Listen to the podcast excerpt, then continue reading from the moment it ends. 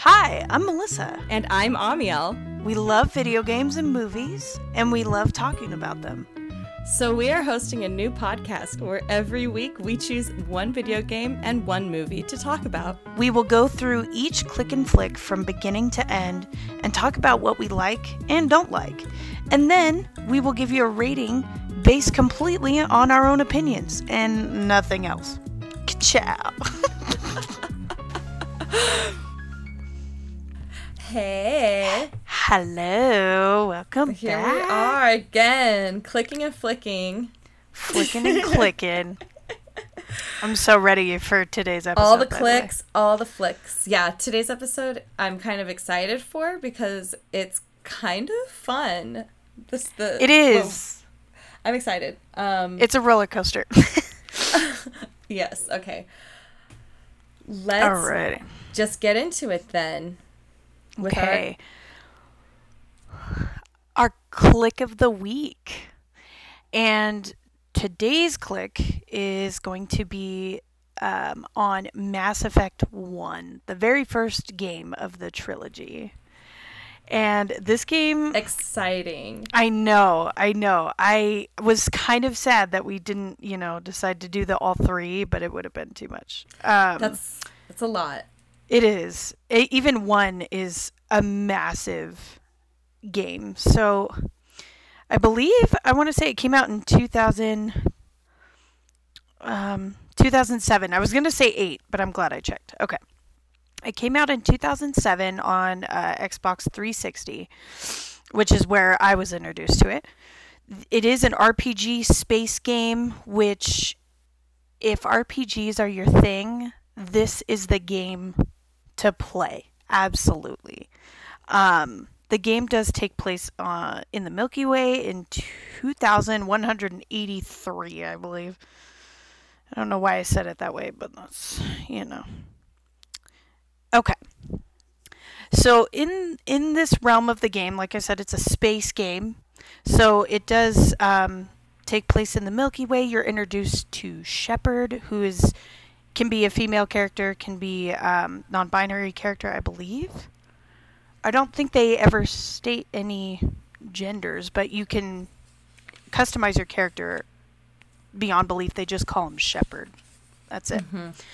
Um, You can play as either as any gender correct. Correct. you want. To Yes. And the just if Progressive for 2007. absolutely, absolutely. And it was it was great because being an RPG like that, it's great. Um and the customizability like in the game is fantastic. Okay. So uh, the game starts out with Shepard um answering a distress call basically. Um there's a ship called the Normandy that Captain Anderson is the captain of, um, who is basically, I want to say, I guess, in charge of Shepard because he's a lieutenant under him. Um, and they get this call, so they're intrigued to go back to um, Eden Prime, which Eden Prime is um, Were they the ones who made the Reapers? no, no. Okay, okay. Sorry, Um, get confused. No, no, you're okay. okay, so Eden Prime is the uh, one of the first human colonies to um, to just inhabit an Earth-like system, I guess, because it is so far in the future. Um, but they got the distress call that Eden Prime was attacked. That's what it was. And um, they they got attacked. They couldn't explain what it was. It was just massive. Um, This was a human colony in space. yes. so humans, um, they don't like them very much in space. Is that right?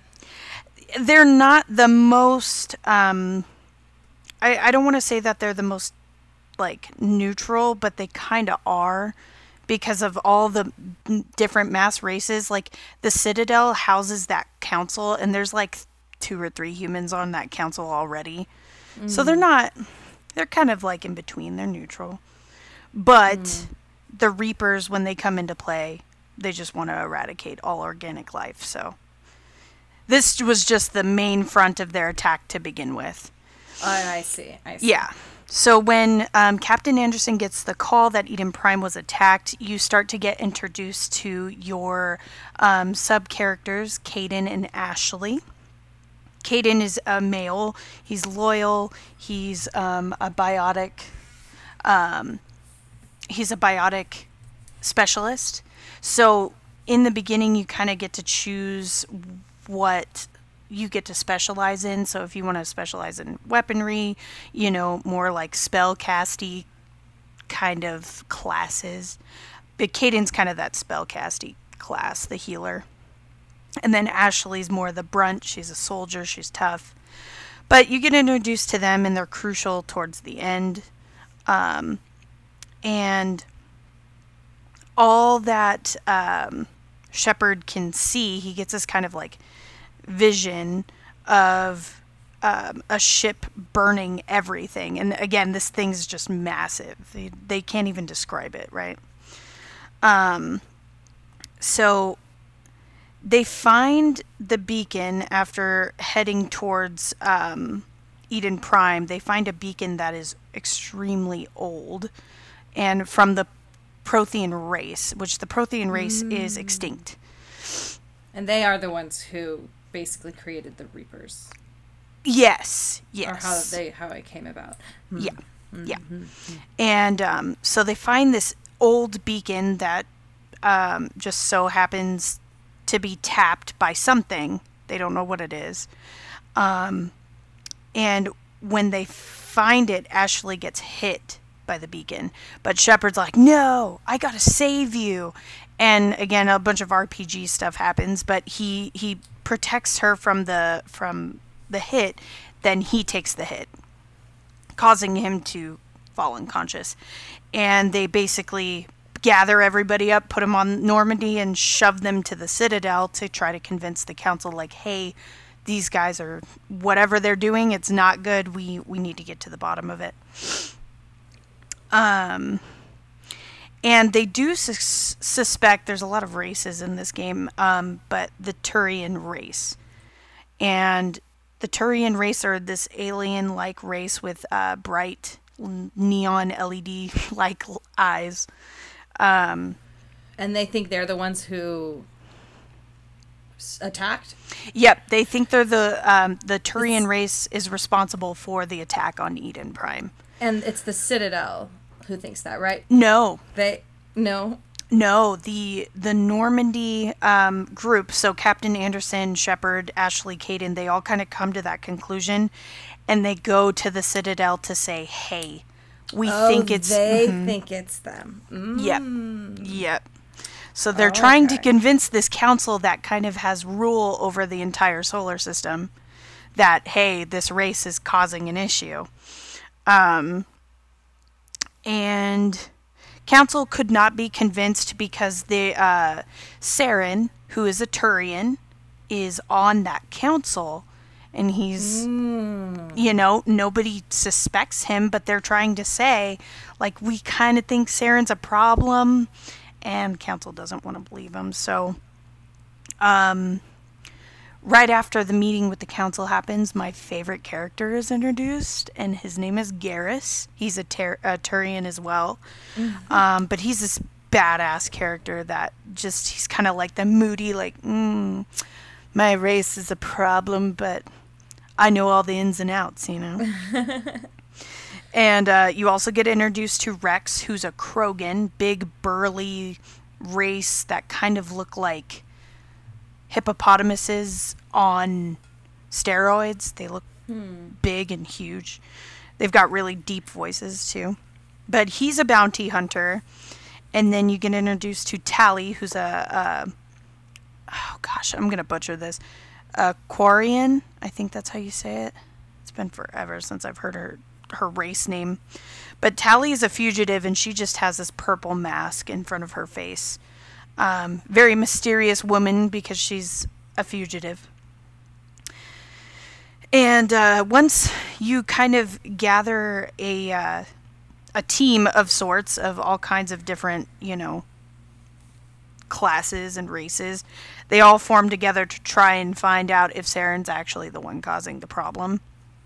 But Tali, because she's a fugitive, she reveals that Saren was trying to bring back sentient machines, cleansing organic life. Plot twist, Tali fucking knows everything. Yeah. So she What?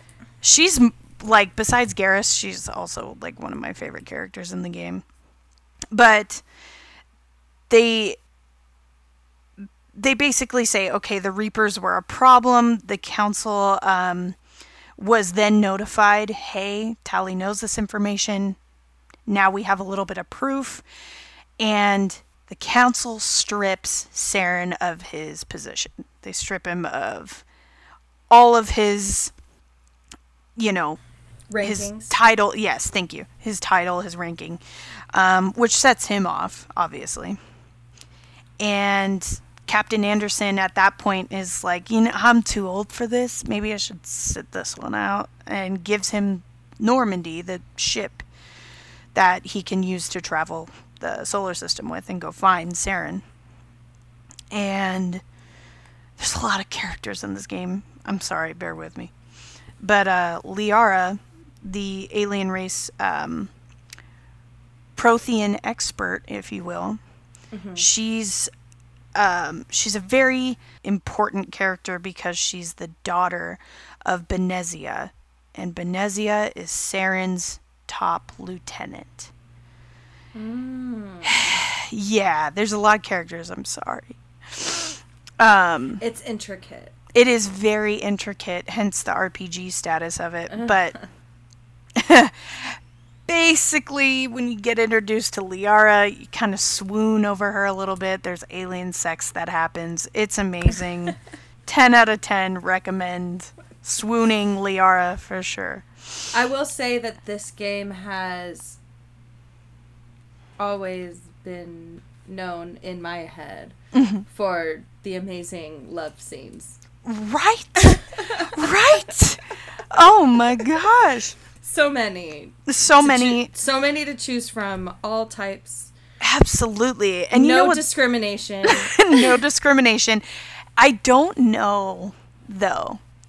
I'm not sure how the I because I, haven't tried. I've always played a female in the game, Uh-huh. I'm not sure if you could uh, swoon Garrus if you were technically a male in the game. But I don't know. I have seen videos. You have yes. Yes, Oh ma'am. God, They revolutionary. beautiful. Lovely. I love those scenes. I, like I said, Garrus. Yes, hundred percent. I, I, so Ready? so, after the lovely intercourse that you can have with Liara, Ashley, Kaidan, Garrus, I don't know if you can swoon Wrex.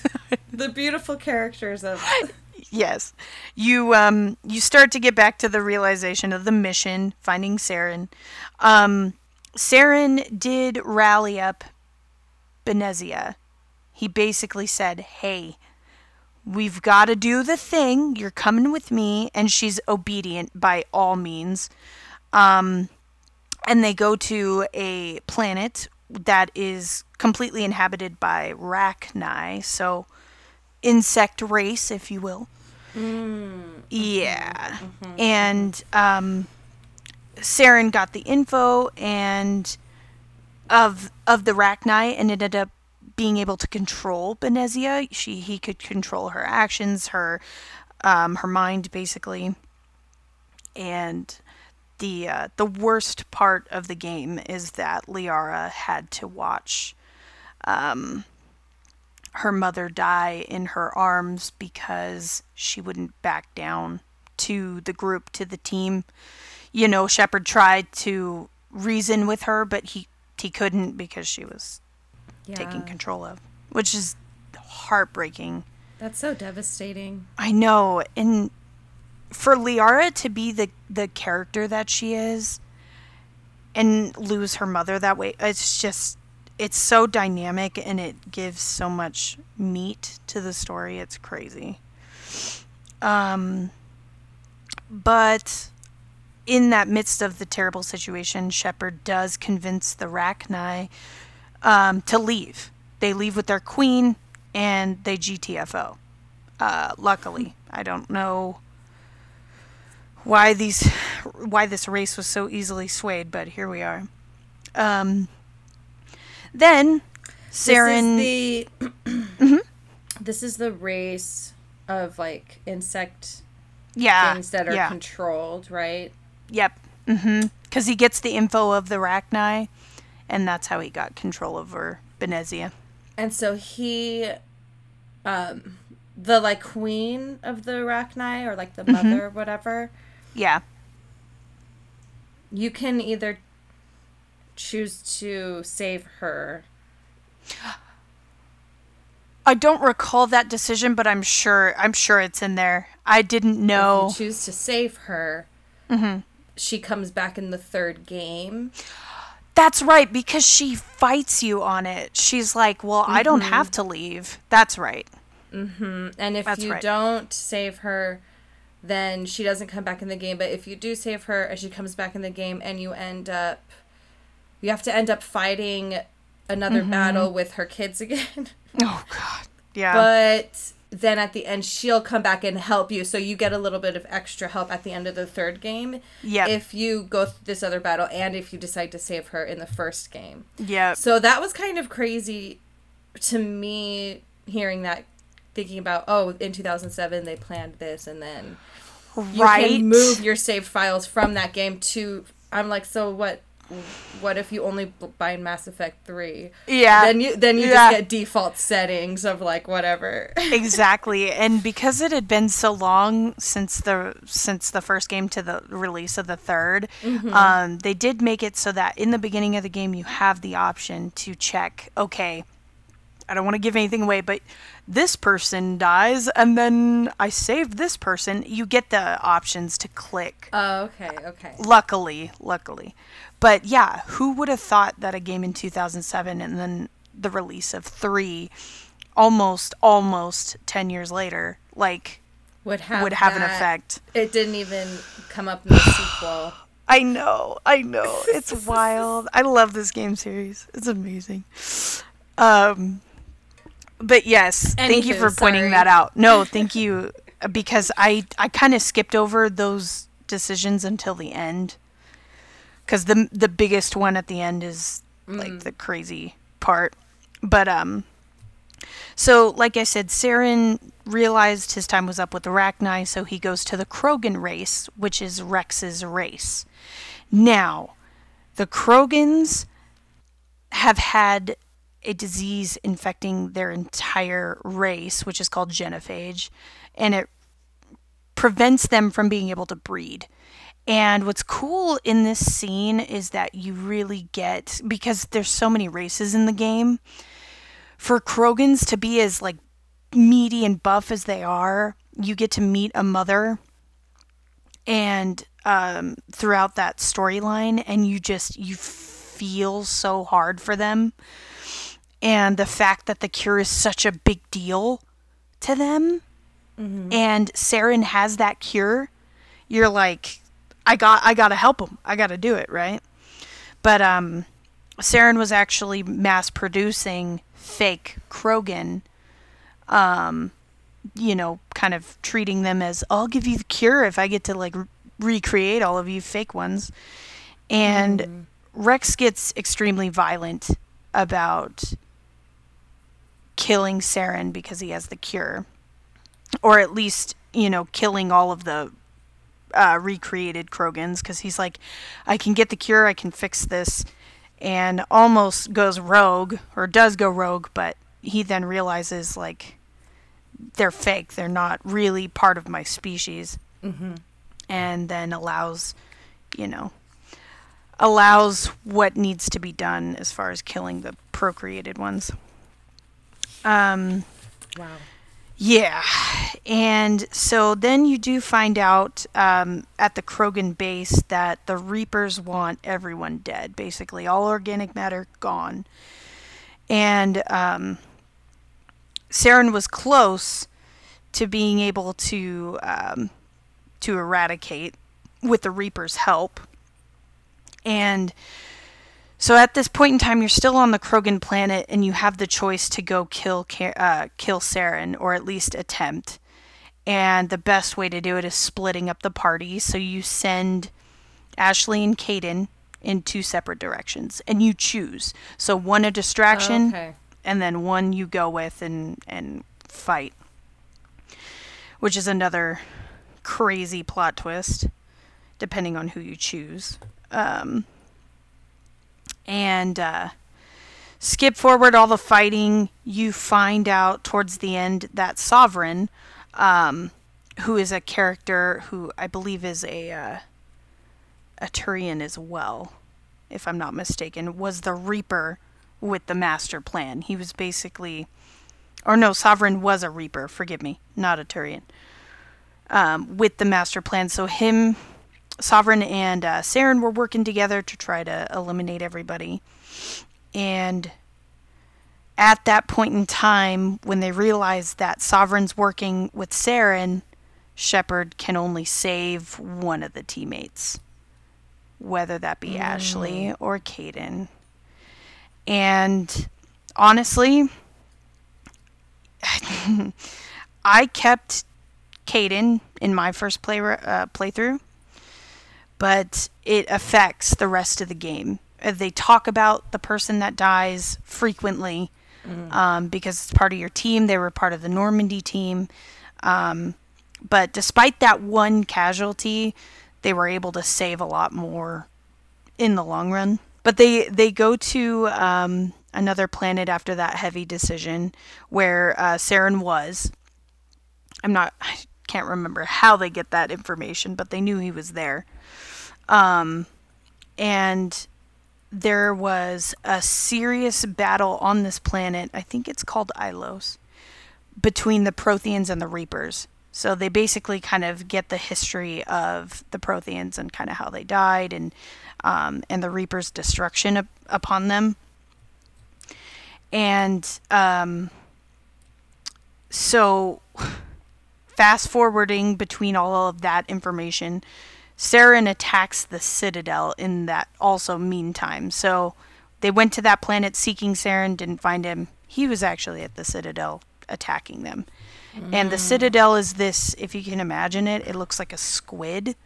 It's just got arms coming out from the main base of it and all the way around with a bright light in the middle.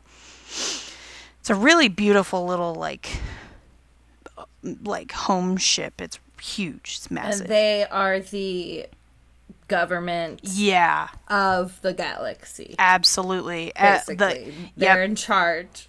yeah and for the most part they they're they're mo- on the good side obviously they're not swayed one way or the other they're they're very neutral but also They're- lawfully good yeah and um while they're heading to the citadel because of the the attack signal that they got Shepard, um, when they get there, he kills Saren. And basically there was mass destruction on the citadel. There was a lot done because Saren had his army of um, of reapers that were coming just to destroy the citadel.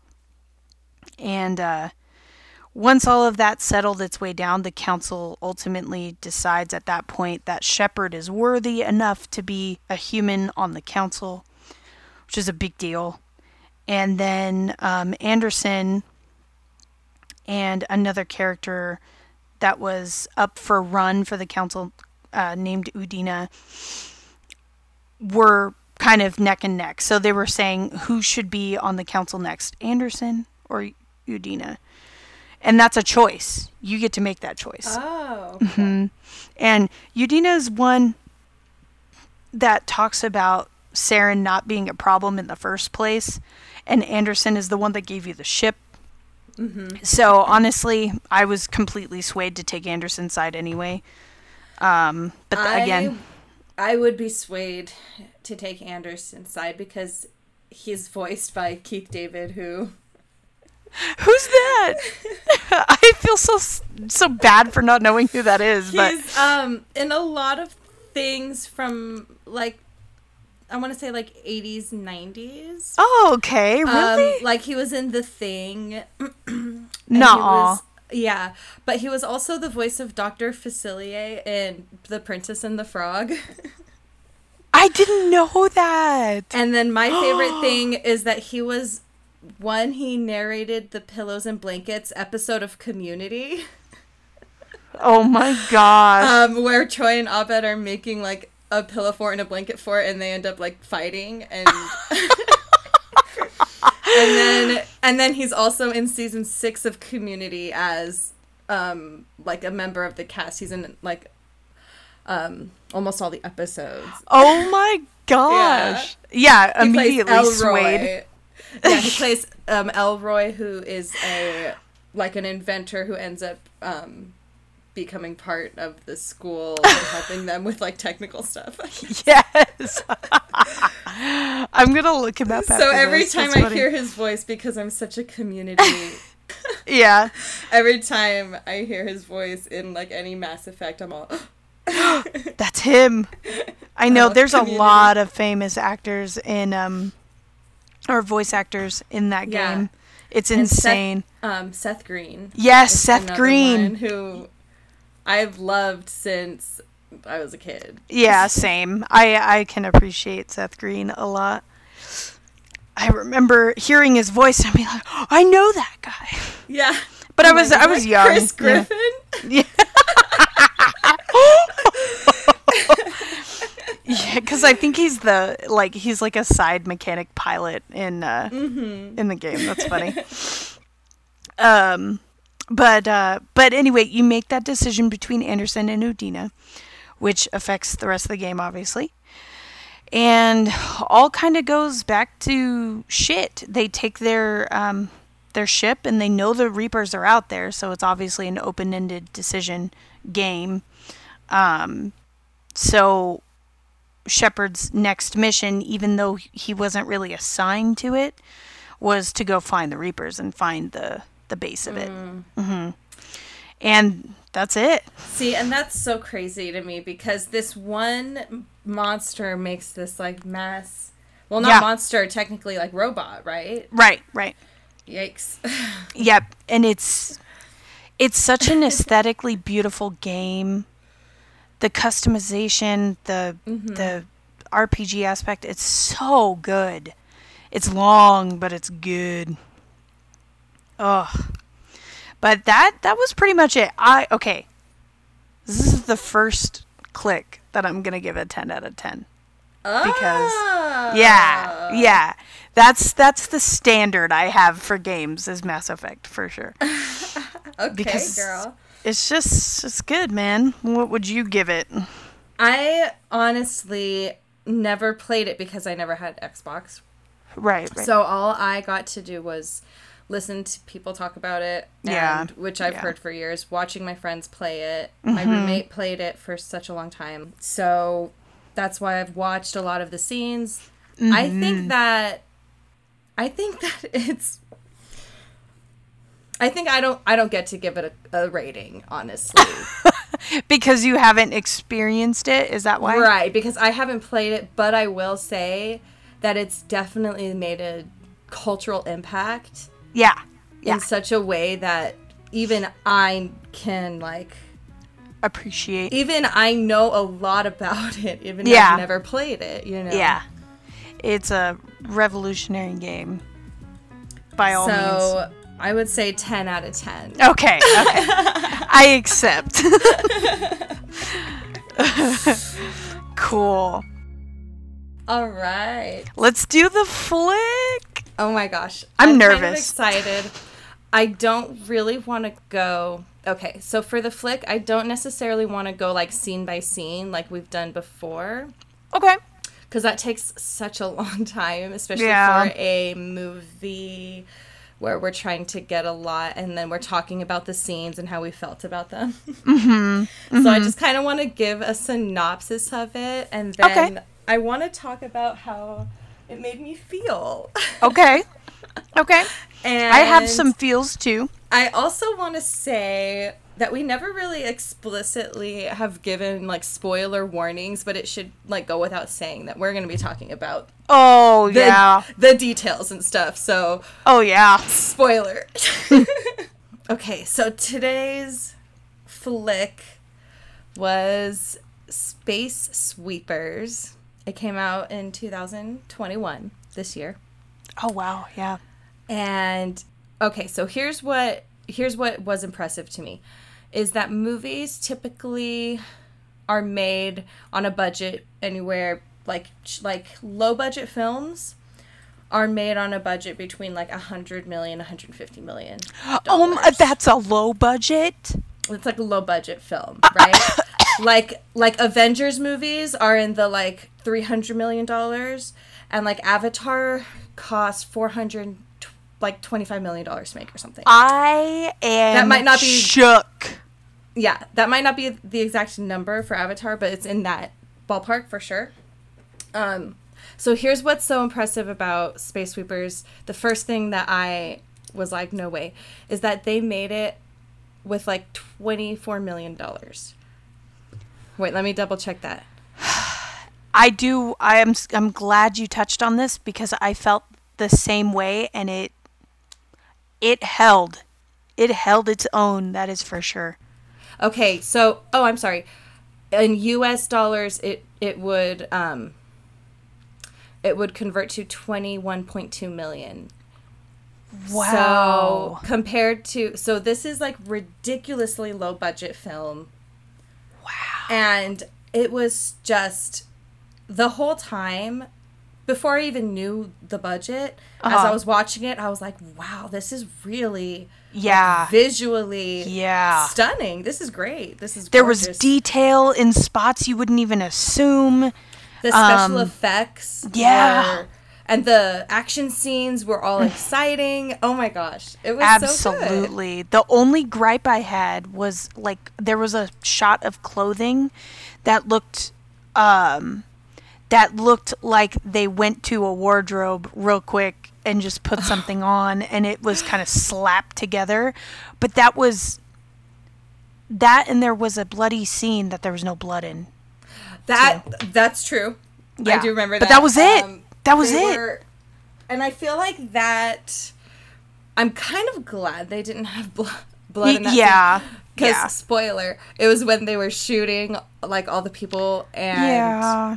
A lot of innocent were- people. a lot of and with as many like the machine guns so these robots are just killing this team of um like environmentalists basically who are trying to save like the real earth Right. and um yeah so there's like they come in and they shoot it all up they just don't show a lot of blood on the bodies when they're like dragging them away which is like right. considering how dr- traumatic that scene is and like they're watching their friends die and like Yeah. it's um i'm kind of like i was like okay that's okay they don't Yeah. need to have like all that blood like and they how- did have the scene after they were dead. They were taking the bodies from the s- spot, Yeah. basically. And so, yeah, I, I get that. Not having the blood was kind of a nice thing, but it was something I noticed. Like, yeah oh, they got lit up, but there's nothing there, like, at all. yeah yeah But- well, where's the but- yeah, what? what? but it was okay it was okay Yeah. um because it is a sci-fi movie and it is Mm-hmm. can it is campy it is cheesy and i feel like that's what sci-fi is supposed to be like that's exactly what the genre is you know what i mean Definitely. Definitely. Um, so this movie is set in 2092, and basically the Earth is like not. Not doing well. Ha- it's not doing good. It is not. Not doing good. the forest is gone. Yeah. The oceans are gone. The desert is booming. It is everywhere. The desert is living its hot girl summer, and. Yes, it is. But no, unfortunately for humans, it is not a great place. So Right. humans are slowly dying who are on Earth. Luckily, Elon Musk has created a space colony. In the movie, his name, I'm sorry. uh, James Sullivan. James Sullivan is the name of the scientist who is oh he's supposedly 152 years old and he honestly kind of looks like Bo Burnham in Inside. I'm like, oh, they're like this. Uh, they're like the same age. Okay. Just kidding. right. He, but he looks young, like he looks like Right. in his 30s, right? Yeah. Um, this guy James Sullivan, who essentially is like supposed to be like the Elon Musk like type guy. Um, he's building a colony on Mars, and he has the these orbits in space um, that are basically little colonies for humans to live on until Mars is ready. But you have like it's like for the select few, and it's obviously Yeah. very like classist and like Pretentious, yeah. racist, and it's all because he's talking about. Oh, you can tell with their DNA what kind of humans have the best character, and Mm-hmm. like, I'm, and it's like, obviously, all the rich people are on the these um, these spaceships orbiting, and the poor people are left to live on Earth, or to go out and become space sweepers. And so, space sweepers basically because It's like the, military. Right, and they're just cleaning. It's kind of like the Coast Guard. I'm just kidding. they don't really fight. Actually, they're just they're just cleaners. They're like the janitors of space. Mm-hmm. And it is risking your life basically. So you have to you have to like um, go on these missions um, collecting space junk that's basically flying millions of miles an hour through space.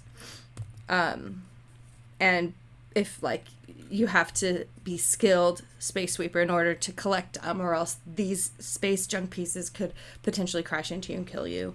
That's why it's so threatening. And these space sweepers that we follow in the movie are main characters, and I hope. so Captain Jang is the girl on the crew. Mm-hmm. She is super fierce. She's super badass. Badass does not take anyone's shit. She's definitely like the Ashley Spinelli, the Buttercup, the every like tough girl kind of trope that you can think of. I just gave two car- cartoon characters instead of any sci-fi examples, but there you go. The Ashley of them. Yeah. and um uh Tiger Park who is he's like same kind of uh he's the he's like doesn't give a shit kind of character like eh whatever kind of like Yeah. um he's still cool but not like as angsty angry as Captain Jang. Yeah. Um and then the main character is Teo and he is he was a in the military like in the actual space military. And then he was part of this like rebel team that was trying to take down James Sullivan. Um, and he ends up being stripped of his like um, titles and everything, his citizenship, and um, he loses his job. But okay, so one of his jobs was, and this is a main part, one of his jobs was like keeping, um, killing immigrants that were trying to like basically get in, and he, while he was like one of his missions or whatever, yeah. he see he finds a like young baby girl whose mother is dead and the baby's like in her arms and so he has this like heart changing moment seeing this young child and ta- takes it home and adopts it and like feels responsible for ruining its life obviously Yeah. Yeah. which he is Ugh. Kind of because That was a hard part for me. It turns out that she is deaf from the explosions that happened when she was a baby that killed her Yeah. mom that he set off basically so so his daughter so his backstory goes that he loses his job is raising his daughter becomes a gambler and as he's like one day um he's making bad decisions he has his daughter with him and she's like oh daddy i want to um, look at this thing i wrote for you Yeah. and this is where i'm like okay yes it's very campy people Uh, yeah. but it's sci-fi so we're It's giving it sci-fi. um and he's like go play outside and so she leaves the little room and it turns out that then there's like an attack and all the rooms get sealed off and shipped away because they're in space. So they're all sealed off and like fly off. And she's stuck out in like the main area that ends up sending her off into orbit. Oh God, I know. So don't ask So me wild. how she survives three years orbiting with who knows what. Oh God. But that's the plot, okay, guys. Yeah, yeah. I didn't write it, and we're not t- saying anything bad about it. No, we are not. It's it's We a loved question. it. Yeah. Um, so. So that's his plot line. So his whole thing is so basically in order to save her from orbit, this this company can go out and like pull her in, but it'll cost him like a billion dollars. Currency is a big deal for them. Doing odd jobs, trading, doing all kinds of stuff just to get a buck. You know, to Right. to help with this. Yeah.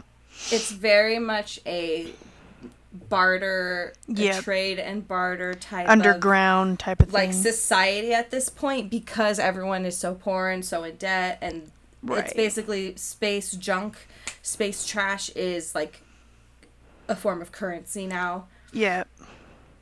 um so there so these are the three so his goal is to try to raise enough money to get his daughter back Mm-hmm. and then these three are going through space sweeping it up and they come across a bomb quote unquote bomb that spoiler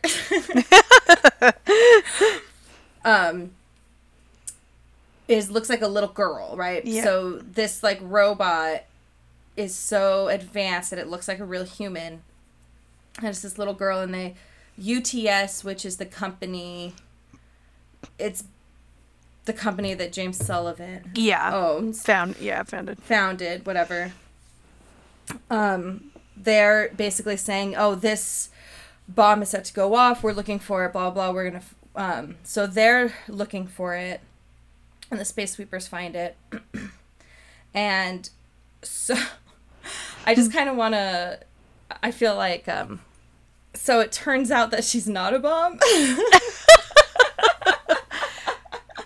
and But she's- lying about it Special. Yeah. Yeah. So what what it turns out is that this little girl that they have with them, they obviously all grow a very tight bond with her. She's like starts calling them uncles and they're like, "Oh my gosh, like what what the heck? Like now we want to protect her. Like we don't Right. want to sell her. Right. We we want to protect her cuz they're obviously going to do something terrible with her." Um so they decide to start protecting her and then on the way they find out like the truth which is that she is the daughter of one of the main scientists for UTS Mm-hmm. and she was born with this like horrible disease that she was gonna definitely die and he found the only cure was to inject her with nanobots Yeah. Yeah. Which is like it's n- they're not in the vaccine i swear this is a sci-fi movie It did come out in 21, though. I mean, who knows? They made sure to make it very aesthetically pleasing that there were nanobots in the syringe. That's for sure. so he injects her with basically billions of nanobots that Mm-hmm. Are so powerful they are able to control her body and keep her living even though this disease is basically making it so her organs can't function on their own. So it's basically internal life support. Yep. um, however, it gets to the nanobots get to her brain, and she becomes so powerful using the nanobots that she's able to make life grow out of basically nothing. So the way the nanobots were able to keep her life going, she can now use that and control Project like it. Right. And so they have um, like plants that were dead and then they started blossoming with flowers and fruit when she was there like controlling them and making them grow. And Right. so they realize, oh, she's the only hope for Earth to get better. But James Sullivan is like, mm, no, all of my efforts to make a colony on Mars are failing because they're just, it's dumb. Hmm, go figure. Sorry, Grimes, but it's a dumb idea to have a colony on Mars. And Absolutely. They, so James Sullivan is like, well, we're gonna use her to make life grow on Mars, control her to make life grow on Mars, and we're gonna say that it's this tree of life, basically. Yep. Give the Um, people hope. Right, right, and make them think like blah blah blah. So it's this like Slimy. conspiracy to basically become like the most beloved ruler and person on the planet. This guy just wants everybody to think he's the greatest. Um, Yep. But he's actually doing a lot of really evil things. Evil man. I don't want to compare him to anyone in real life, but does that sound familiar? I mean, they had to get inspiration somewhere. I guarantee you, in this universe, James Sullivan did absolutely host SNL, like at some point.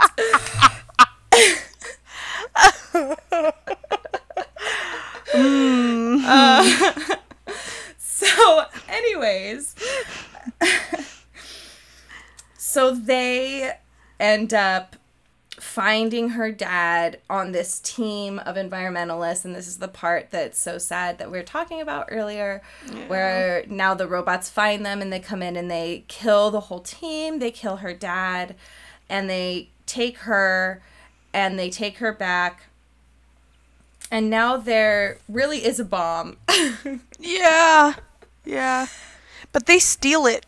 They steal it from Mm-hmm. the core of of the baddies, basically. Yeah. I want to kind of skip closer to the end so that we can wrap it up and then just talk about the movie Yeah. as a whole. So Sullivan has this plan to explode the space station. Yeah. Some people would say blow up. um, and basically, it would go hurling into the earth and kill 3 billion people. Yep. Um, Master plan. And Teo is basically like, I'm going to take this money from Sullivan. Sullivan gave him a bunch of money so he could take the girl. He Yeah. calls her Dorothy, but her real name was Coat Min. Yeah, um yeah, that's like the English translation if you will. Like that's that's how it would be pronounced for English, but yeah. Like com- I can't even remember how they say it, but yeah, Coatmin was her actual name. Nim. Coat Nim. Coatnim. Yeah, so I was flipping the M in the end.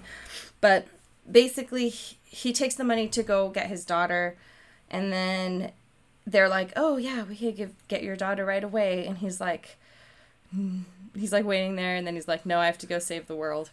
So he leaves and does is not able to save his daughter because he has to go and save the earth, which is like so heartbreaking, but this is why I want to get through it because this is what I want to talk about later. Yeah. Um, he goes back, he saves um, he joins up with his team again. They have these awesome fight scenes, awesome. Um, I mean, yes, cheesy, but this is what we want. You know what I mean? Sci-fi. They're Sci-fi. great. They're great. These battles are just like epic, right? Yes. and they they realize they can't um what's the word i'm trying to uh defuse the bomb because as soon as the detonator is inside the bomb so if they hack into it it'll explode Yeah. um, so she's like, the only thing we can do, and this bomb is going to basically set off any nanobot that's within any distance of it Yeah. 500, 5,000 kilometers or something. And so obviously, She would be affected. Nim would be affected, would basically die. If the nanobots inside her, like failing, didn't kill her, then she still has that disease that was killing her. Yeah. Um, so they were like, we would not, we would not be able to save her no matter what.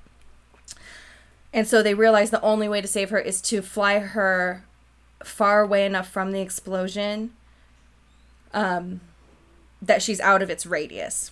Mm-hmm. So they're basically racing against time to get her out of the radius of the bomb. And she makes it. And with the help of all the other space sweepers in space fighting. Yes. Um, because basically Captain Jang gets on an intercom and is like, hey, to all of the space sweepers, like, this is what's really happening. This is their plan. They're going to kill Earth, which is where our home, where our families are. Like, everyone's to die, basically. Right. Unless we fight. And she goes, if you're afraid of death, leave. but if you're not, then come fight with us. Yes. and it's just one of those like absolutely cheesy lines that's Yep. just like, yeah. You're like, hell yeah, I'm, I'm yeah. part of the Space Sweepers. Yes. And um so they have this big epic battle in space with all those space sweepers and it's just everything you want to see is like the working class rallying up to fight back against the man, right? Against, Against the power Elon Musk. structure, against the 1%. exactly. Exactly. um and um oops, sorry. That's over- okay. knocked over my drink.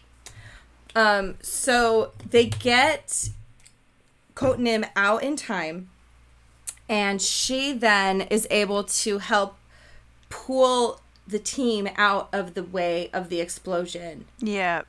because she was far away enough and she is still powerful enough to control it because she basically is like a god.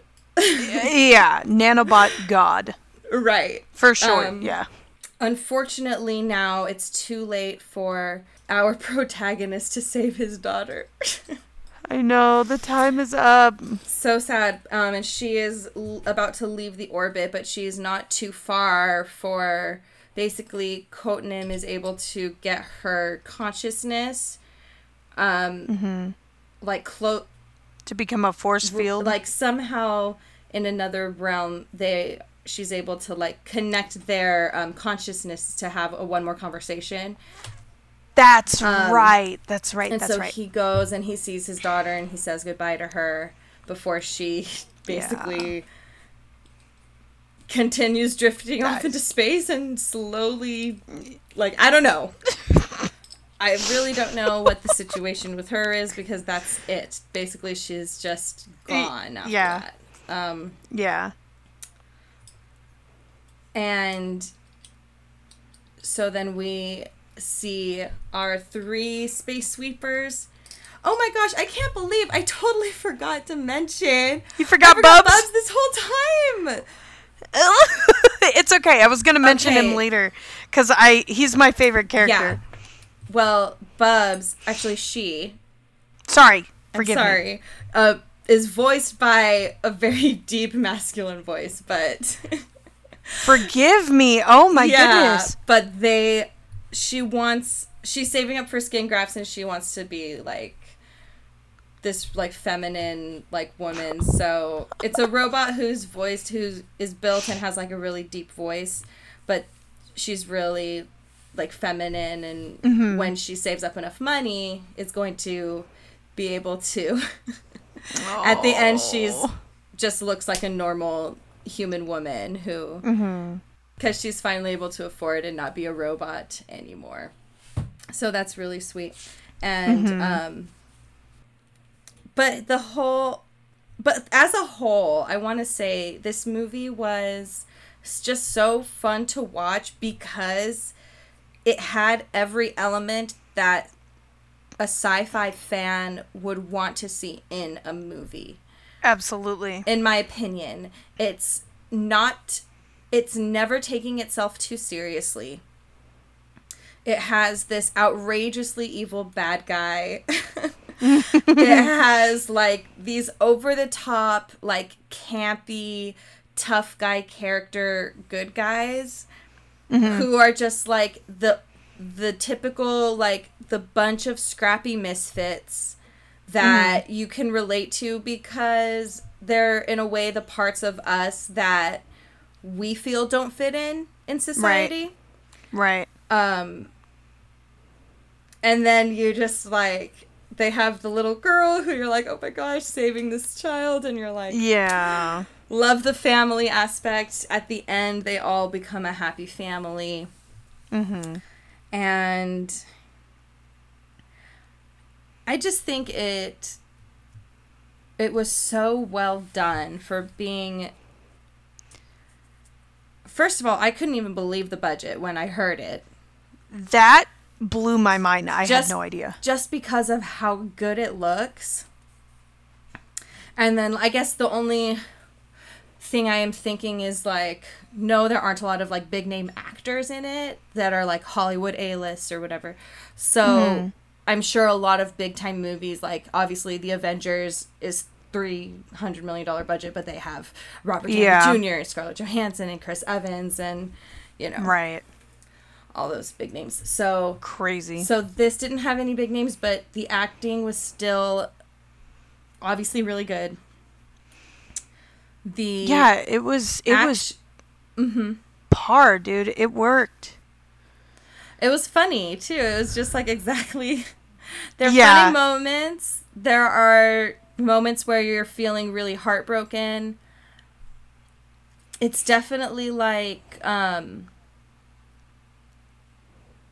yeah it definitely is one of those just a story to take you on an adventure uh-huh and to have a good entertaining time.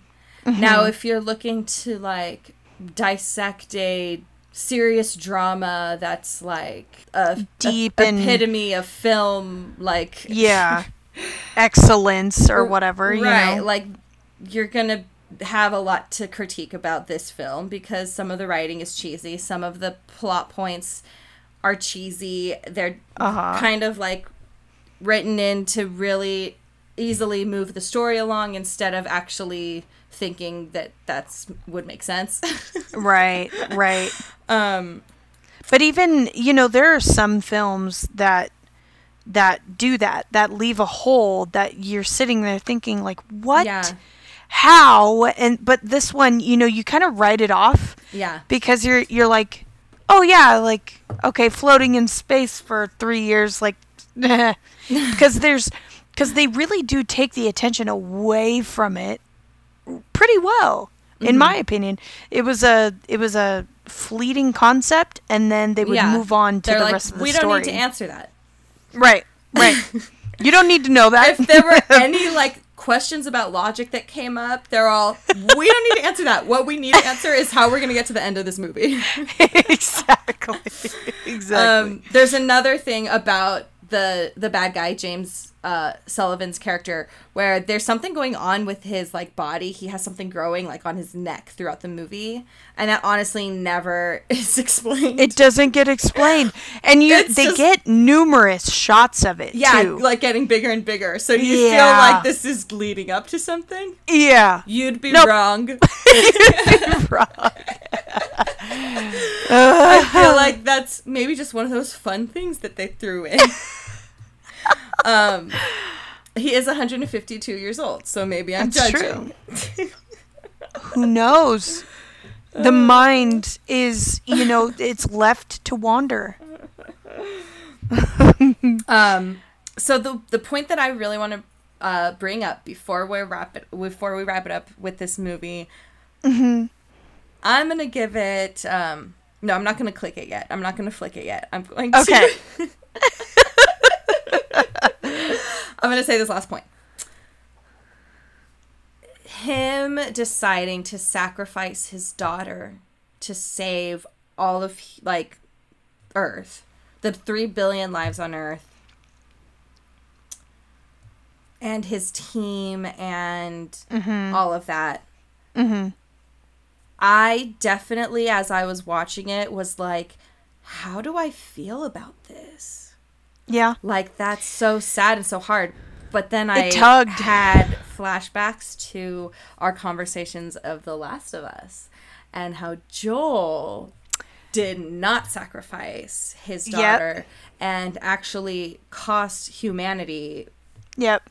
uh, everything Exactly. to save one life. And I'm thinking like, wow, that I really thought was selfish. yeah. Um, yeah. The only difference is that in The Last of Us, she knew the cost and was willing to give up her life to save humanity. Correct. And he Correct. still lied to her. Yep. Yep. And he in still this- intervened. And in this movie, this little girl has just been floating Helpless. in space for She- three years, just waiting for her dad for three years. And at the last minute, he's like, "Wait, I can't save her. I have to save the planet."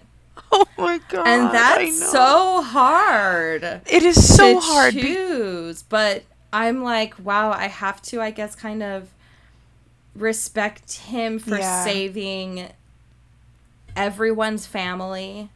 Yep. Um, everyone he loves about, everyone he loves about, everyone he cares about and loves. Mm-hmm. A- as space sweepers, all his closest friends, all of their families live on Earth. Like, Yeah. It's a decision that like the weight of it doesn't hit you until he says his last goodbye.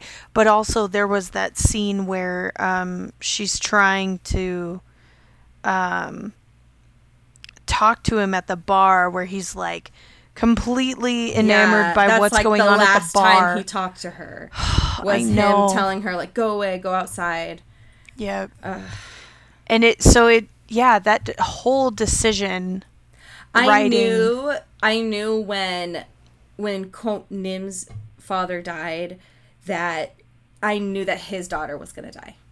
really I yeah, I kind of I kind of knew that because I was like, okay, so they're gonna be each other's like adopt- Yeah. replacements basically. yeah. Um, because there's no way that those two girls are going to be like sisters. You know what I mean? Like, Right, That would cause. right. I'm like, they would definitely have to like write in way more in order for these two characters to like then meet. Right? That's that my- makes that was my that makes a lot it. of sense. Yeah, I get that for sure. I don't know. I feel like okay, so listening back to past episodes, I've given really low scores to these movies. Even the ones I really loved, I gave like six star flicks to. Okay, I really liked Okay. this though. I think I'm gonna give it an eight flicks for a sci-fi because I Really? really thought that huh. I really thought that it was just a good movie for like I definitely thought it was better than any of the other movies we've seen so far. Uh-huh. Um for its genre. Like Yes. at- like for a sci-fi movie, it's like hitting all the marks that I need a sci-fi movie to hit. It's just my opinion. I I get that. I I think if I'm okay to rate now, I'm not going to be as generous. And the only reason, the only reason is is just because one it's it's really it's not my favorite genre of movie. Mhm. Um but I will give it 5 flicks. I was okay, hear me out. I was going to give it 3 Ooh. but I wow. couldn't justify it. I couldn't justify it. You know, there's there's no reason. Yeah, that was really That's low. really but low. I say five because it's watchable. Most anybody can watch it and at least Mm-hmm. gets you know some kind of you know, pull from it. And I think that I gave it such a high score because for me, what's really important is being able to be so entertained with something you can watch it again and it still is fun and exciting. And I just think that this storyline is one that has enough like uh, comic relief parts. It has enough action. It has Yeah. enough like heart throbbing parts where you're just like kind of on this ride that's out of this world. Mm-hmm. So I don't need to And- justify giving it a high score. No, and and I again most most of my score is just out of preference. Would I watch it again? Probably not. If if somebody were to say, "Hey, I want to watch Space Sweepers," okay, sure. Like I'll, I'll watch it with you because um because it gives me kind of like an, a newer outlook, Uh-huh. I guess, on it. Um, But just but not your genre. yeah, just not my genre. The the the budget for what they made absolutely amazing. That is enough for me to say it's not a bad movie by any means. It's definitely one that I would recommend watching at least just once, you know. Yeah, for sure. And and uh, just purely out of respect for- Honestly, if for you're not film. if you're not into sci-fi, it's probably not a movie that you'd like. To be honest. Like and but the story the story alone is good there's a lot of action in it though so if you're not into like sci-fi action probably not i think there's enough story behind it to give you to give you enough of a break between the action scenes right. i feel Like if But I get what you're saying. who would rather watch something like The King's Speech, than watch The King's Speech. because this is not that. absolutely not this is just fun. That's Yeah. what I'm and that's what I that's why I liked it. i also like that there wasn't any necessarily love interest there was No, for yeah. for the most part it was all it was camaraderie and it was um pa- yeah. would you call it paternal Love. like- yeah, for sure. yeah paternal love and it's something that most everybody can relate to Yeah. you know But he never And- had like a wife or a girlfriend. None No. of them. None of them. No. And I don't think that it even is like doesn't And- even hint like it's not like an issue for them because they're so like just day to day trying to survive. Eh, eh, yeah exactly it's it's great in that aspect Yeah. so it's it's a good movie it should be watched and experienced for sure Yeah. for sure All Is that it? Are we done? We did it. Oh my gosh, we Oh did so much better on time this time. Yes. Pat on the m- mother effing back. Thank you guys for Um, listening. Yes, thank if, you. If you're listening. It's not long, so it should be good, right? Yeah. Short, sweet, to the point. But um, uh, we will see you next time next time, for clicking and flicking. clicking and flicks. Let us know if you have any recommendations oh too. yeah. That's a good one. Yeah. But uh, yeah, thanks for listening, and I guess we'll catch you guys later. Peace out. Bye. Hey, folks, thanks for listening and sticking around. If you enjoyed what you heard, subscribe and follow for some more click and flick content. If you'd like to hear us talk about your favorite movies and video games, you can send us your suggestions to click and flick podcast at gmail.com. That's click A N D flick podcast at gmail.com. We can't wait to hear from you guys. Have a great week and we'll see you next time.